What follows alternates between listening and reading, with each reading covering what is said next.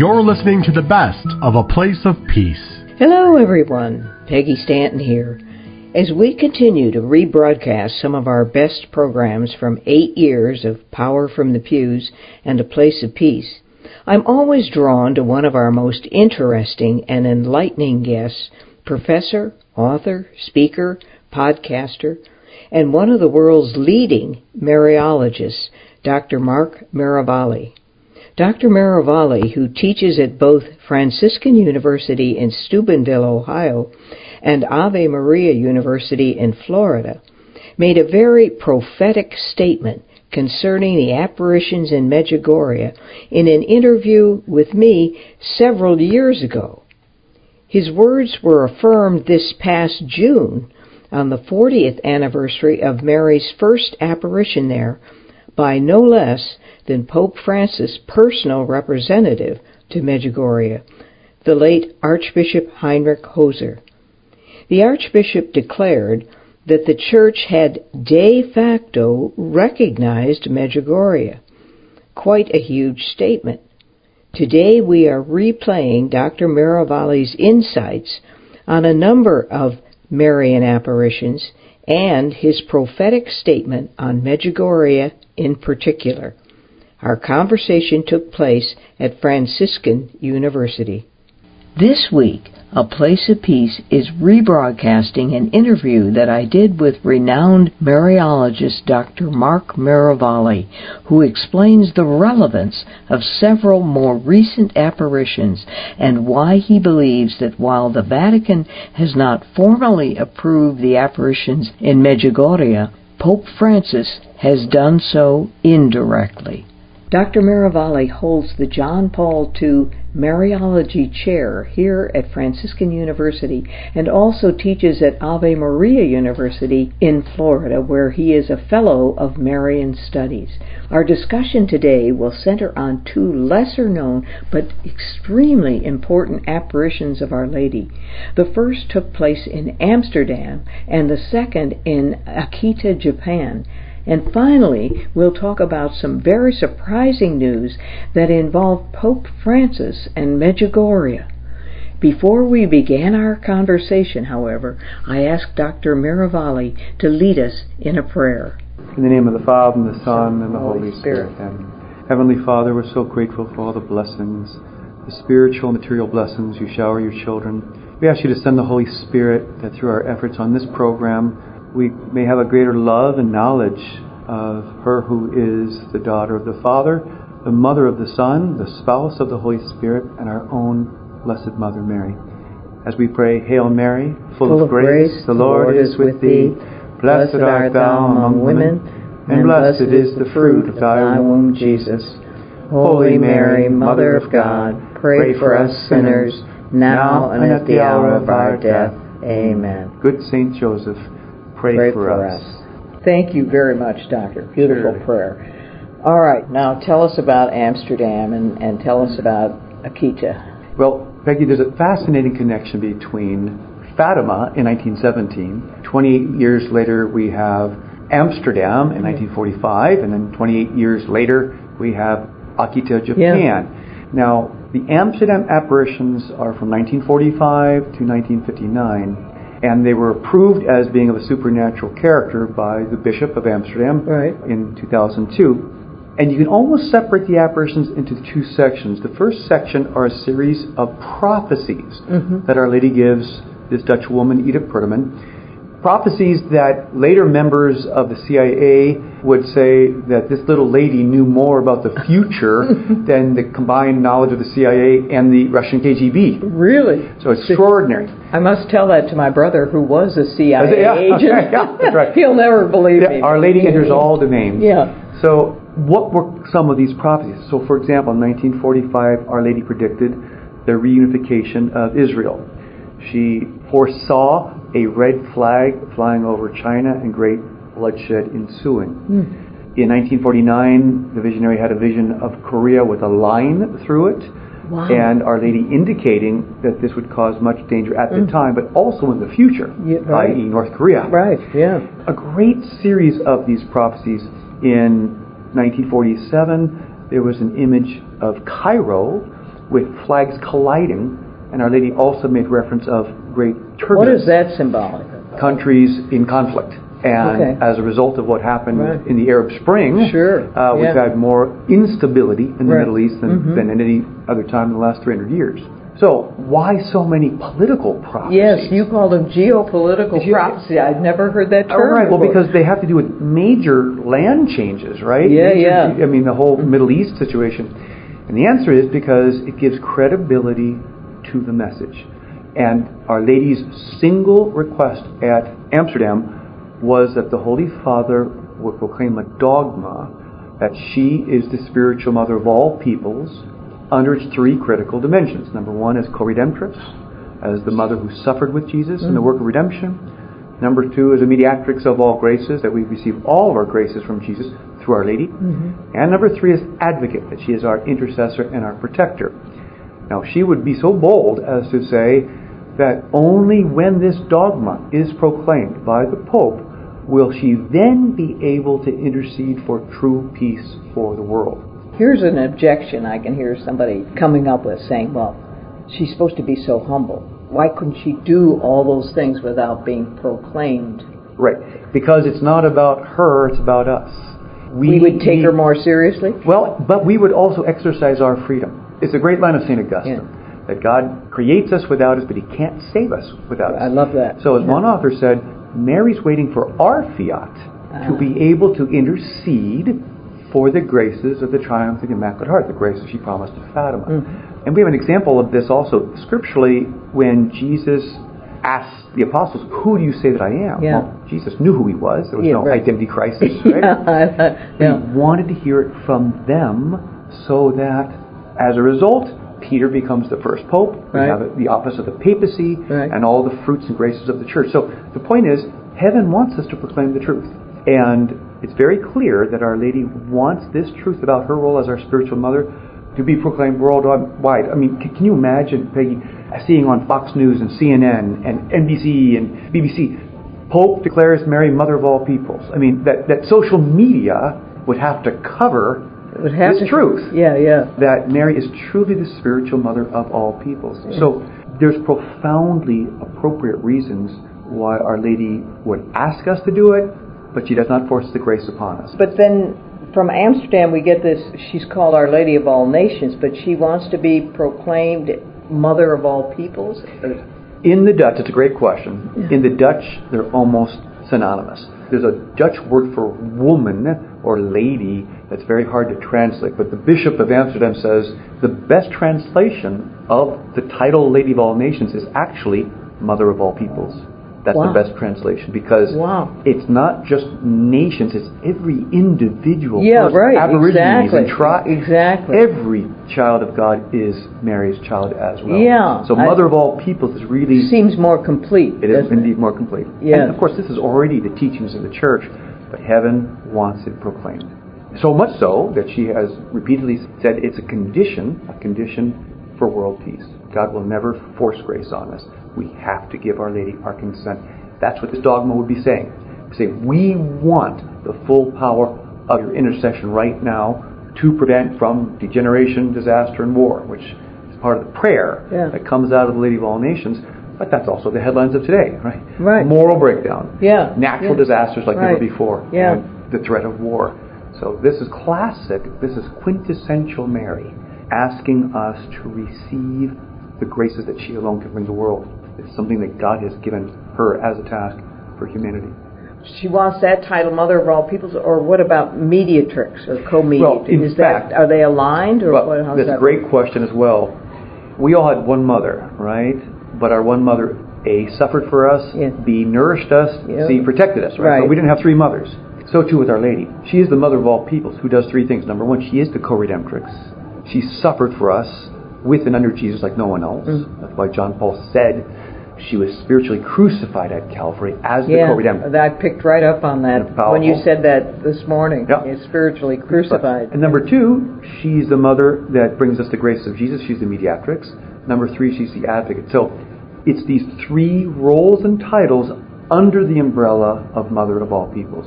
She specifically is asking that that would be the dogma, but the dogma would include those three specific titles. because Peggy, her titles are not ivory tower. It's not like a Monsignor title for a Yeah, priest. yeah. It's her role for the church. Uh-huh. To acknowledge her as co-redemptrix means she can act as the co-redemptrix, you know, which will lead us to the next apparition in Akita, Japan, Yeah. uh, as well. Just, just for one side, co-redemptrix. People have a problem with that, Yeah. don't they? Yeah. Because they think that the Redeemer is Jesus. So if you say co-redemptrix, you're saying Mary's practically on the cross with him, which is what you're saying. He, in a sense, she was spiritually crucified. Right, But, but, as you say, a key distinction. To say that Mary is in any way equal to Jesus is both blasphemy Yeah. and heresy. but notice- doesn't it sound that way when you Well, say co-redemptrix? It does in English, but we have things, it's a rather English problem, quite frankly.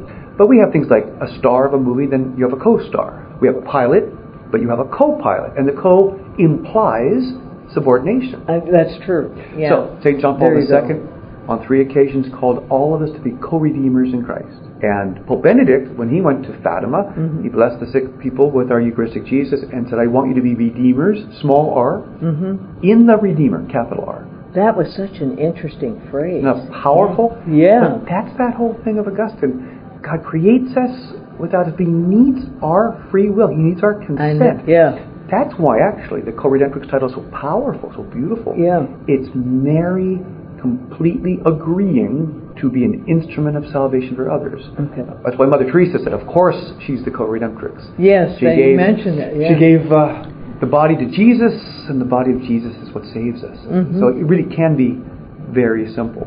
But any idea of co meaning equal Yeah. must be categorically rejected. That's that is blasphemy. Right. But we have a liturgy now, right? We're co-heirs in Christ. St. Paul calls us to be co-workers Yeah. with God. So the or co-word we're called means to be divine. That still kind of jars me when I Well, hear it. Right, it's participation, right? Yeah. It's, it's, the early church said that to live in grace is divinization, but you have to distinguish.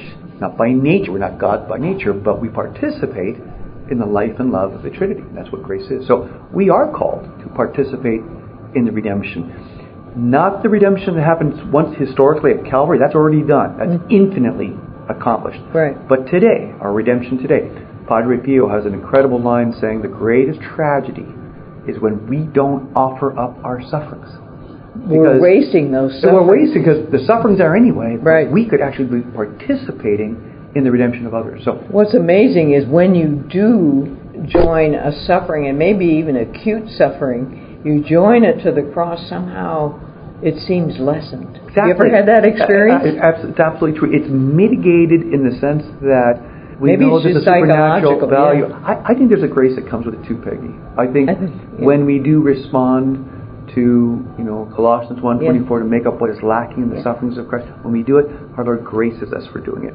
And as John Paul said, no one did it like Mary. Right. No one participated in the mission of redemption like Our Lady. That's why he and Padre Pio and so many other saints and mystics call her the co-redemptrix. All right, I'm ta- I'm going to let you go to Japan now, uh, Doctor, and will you tell us about the appearance in Akita? So we have church-approved apparitions, Yes, yes. which remarkably are not well known in the United States, although there is approved as the apparitions of Fatima. In 1973, a religious sister began receiving messages and phenomena from a statue of the Lady of All Nations. Does it look like that holy? It does exactly look mm. like the holy card, but it's fascinating because another sister in the community believed that she had been miraculously healed through the intercession of the Lady of All Nations, and so she asked a Buddhist sculptor to sculpt in wood a statue of the Lady of All Nations. Hmm. And And that's exactly the statue that would then weep on 101 One different occasion. occasions. Not 101 tears, mind you. 101 different occasions through the next decade. And the bishop I wonder what the symbolism of that number 101. Everything God does has Well, symbolism. I'm glad that you asked that Yeah. because, in fact, it's told in the message that the angel of the visionary, Sister Agnes Sasagawa, Right. mentioned that the symbolism of the 101 is as follows. The first one indicates Eve, the zero indicates the eternity of God, never ending, but the second one indicates Our Lady as the new Eve, New Eve. in her role as the co-redemptrix. Oh, for heaven's That's sake. beautiful. That is beautiful. Yeah. Isn't that amazing? So the Akita message Why did she cry then? She cries because she sees every abortion and every family breakdown and every harm and hurt that comes through same-sex marriage Mm-hmm. and every Eucharistic sacrilege. She's crying for humanity. And with that, kind of symbol, I mean, with the symbolism of the one Eve, and then the eternity is the zero, That's correct. and the second, one. is the second Eve. But she's the new mother. Mhm. And the new mother is going to cry and weep and suffer when her children are suffering. And that's humanity. I mean, that's what is this phenomena we've experienced of, of so many weeping statues, but to identify uh, the sufferings of Our Lady, which are ongoing mystically, because as long as a child is suffering, a mother will also be suffering. But it's a powerful message, and on October 13th of 1973, on the anniversary of the solar miracle Right. of Fatima, Right. uh, Our Lady gives a very strong message, talks about a great global chastisement, compares it to the flood, Ooh. talks about upcoming difficulties within the church, about cardinal versus cardinal, bishop versus bishop, which of course we're seeing now, right, in, in certain, Yeah. uh, in Wow. ways like never before, at least Never. publicly. Yeah. Yeah. Uh, but it's a continuation of the call for the fifth Marian dogma, because that's the remedy. That's what Our Lady says at Amsterdam, and, and the fact again that you don't have a new title at Akita. Yeah. Uh, she's the Yes. Lady of all nations at Akita. And That's why Bishop Bishop John Ito, who Mhm. approved Akita, said that very specifically, and he twice visited pilgrimage to Amsterdam Mhm. uh, when he said that Akita is the continuation of Amsterdam, and that has to mean the call for the fifth Marian dogma as well. All right, now that moves us to the still not approved apparition of Medjugorje, Mhm. which comes after Akita. You have been, and, and you have such great respect for your great knowledge of Mariology, but you personally do believe, as do I, in the apparitions in Medjugorje, and I believe in it because it, personally changed my life. I and I was a practicing Catholic. But Right, it- yeah, yeah. right.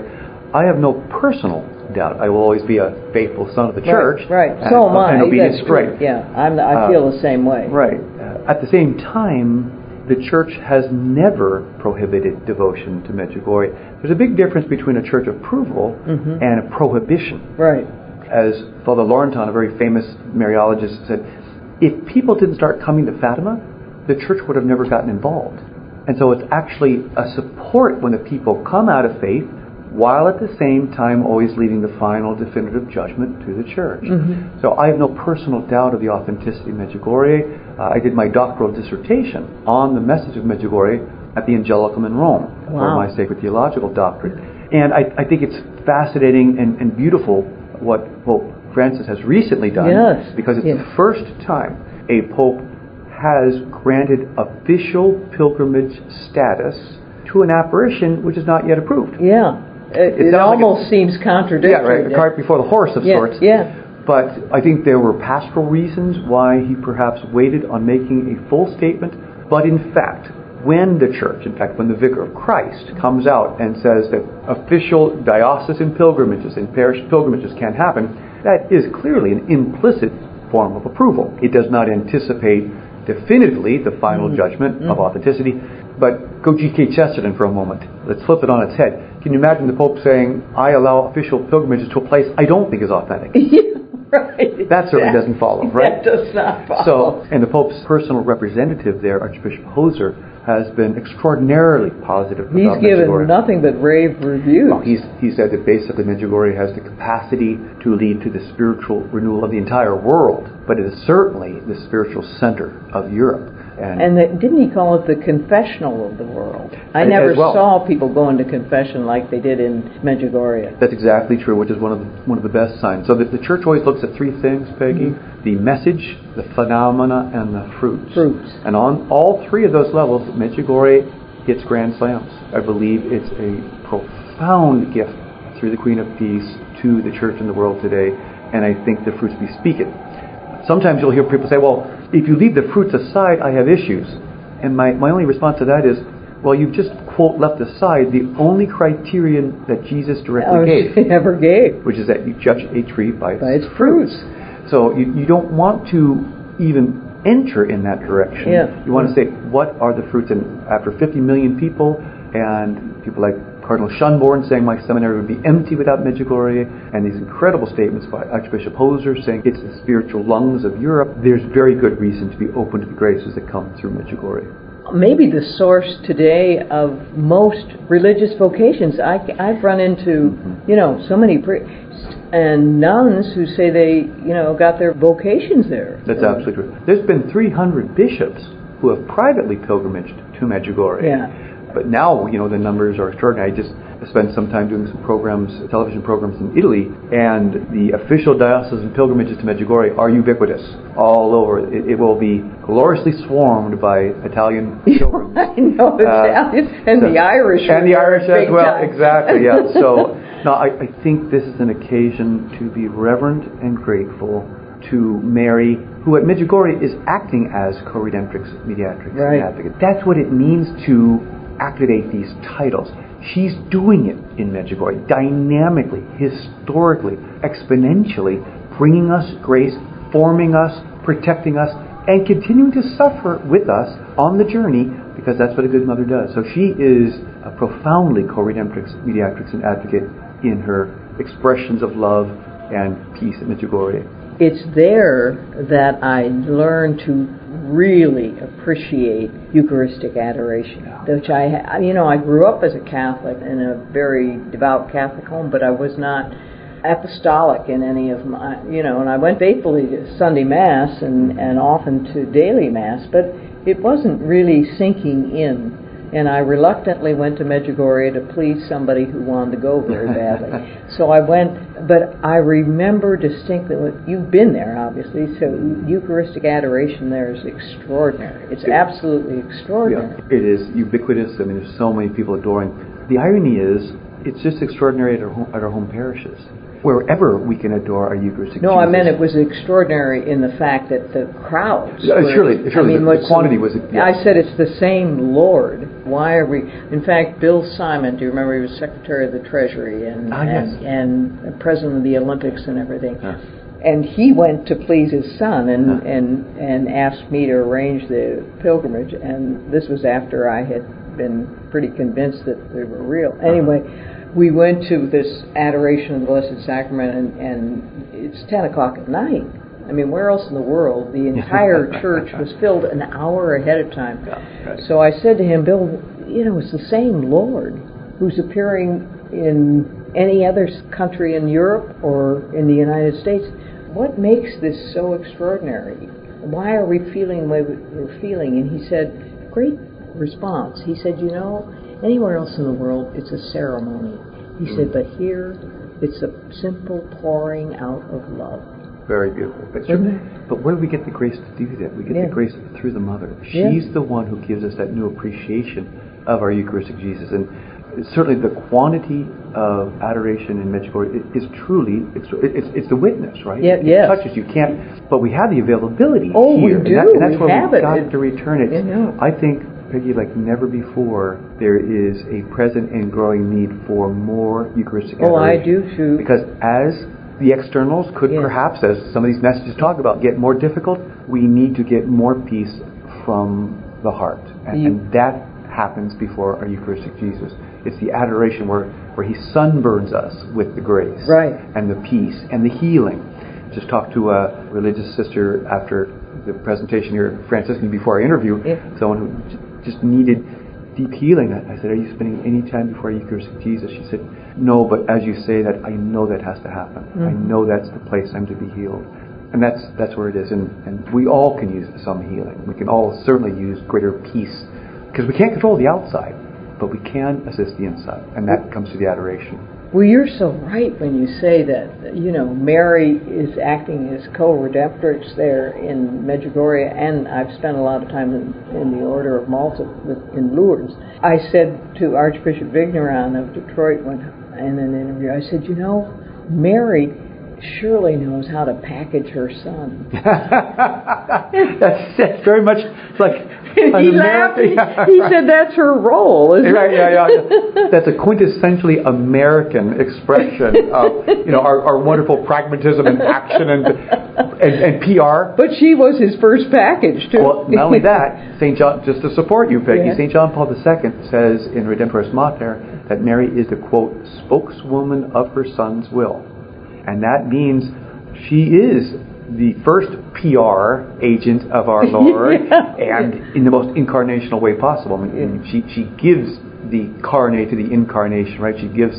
flesh to the Word, Yeah. and she's continued to be focusing us back to Jesus for her whole life.